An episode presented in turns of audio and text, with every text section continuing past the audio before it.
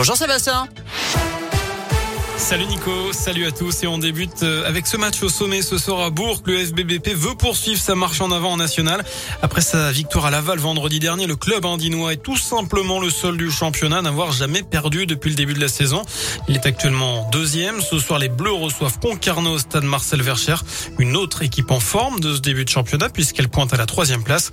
On écoute Alain Pochat, l'entraîneur bressan évidemment. C'est une formation qui est sur la lignée de ce qu'elle a fait la saison dernière. Elle avait fait une très belle saison euh, puisqu'elle a lutté quasiment jusqu'à la fin pour, euh, pour jouer, euh, on va dire, au moins les barrages. C'est une équipe qui a la capacité à, à maîtriser le ballon, à bien jouer au football. Donc, euh, encore une fois, avec des, des, des arguments offensifs, avec des joueurs de différents profils. Ben, à nous d'être euh, performants, on va dire, dans les deux cas, c'est-à-dire quand on n'a pas le ballon, être euh, voilà, bien équilibré, solide défensivement, pas se faire contrer, et puis offensivement poser des problèmes à, à cet adversaire. Voilà, F B B P Concarneau, coup d'envoi du match ce soir à dix-neuf heures au stade Marcel-Verchère. Le week-end prochain, place à la Coupe de France, le sixième tour avec un déplacement à Saint-Chamond. Dans le reste de l'actu, deux blessés en urgence relative dans une violente collision entre deux poids lourds la nuit dernière dans l'Ain. Le choc s'est produit vers trois heures du matin sur la départementale mille soixante-dix-neuf à Confrançon, c'est entre Bourg et Mâcon. Un des chauffeurs a dû être désincarcéré, mais les deux ont été pris en charge par les secours. On ignore encore les circonstances précises de cette collision. Cette nouvelle panne chez S F R, de nombreux utilisateurs du réseau ont constaté qu'ils ne pouvaient ni appeler ni aller sur Internet durant l'après-midi.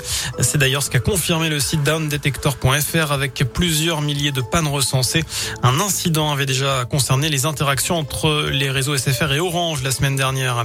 Le budget de la Sécu deux mille vingt-deux au menu cet après-midi à l'Assemblée nationale. Les députés se prononceront en première lecture. Un budget de cinq cents milliards destiné notamment à faire face à la suite de la crise du covid dix-neuf. Il comprend également la revalorisation salariale des soignants et un meilleur financement des services d'aide à domicile. Les jouets vont-ils manquer sous le sapin cette année? C'est l'interrogation à maintenant deux mois de Noël. La La pandémie de Covid a ralenti le trafic mondial et les approvisionnements en matières premières. Pour le moment, pas de pénurie en vue, selon les professionnels, mais des retards et quelques ruptures de stock provisoires. On peut également s'attendre à une hausse des prix de trois pour cent en moyenne. Alors, en parlant de Noël, avez-vous déjà commencé vos achats? C'est la question du jour sur radioscoop point com. Vous avez jusqu'à dix-neuf heures pour répondre sur notre site internet. À l'étranger, les suites de l'affaire Alec Baldwin, cet acteur qui a tué d'un coup de feu un membre, une membre de l'équipe de tournage sur le plateau aux États-Unis. Donc on apprend que l'assistant réalisateur qui lui a donné l'arme avait déjà été licencié d'un précédent film en deux mille dix-neuf. Enfin, avis aux fans des Enfoirés, la billetterie pour deux mille vingt-deux, un air d'enfoiré a ouvert ce matin à dix heures. Les concerts auront lieu du dix au vingt-quatre janvier, du vingt au vingt-quatre janvier même à Montpellier.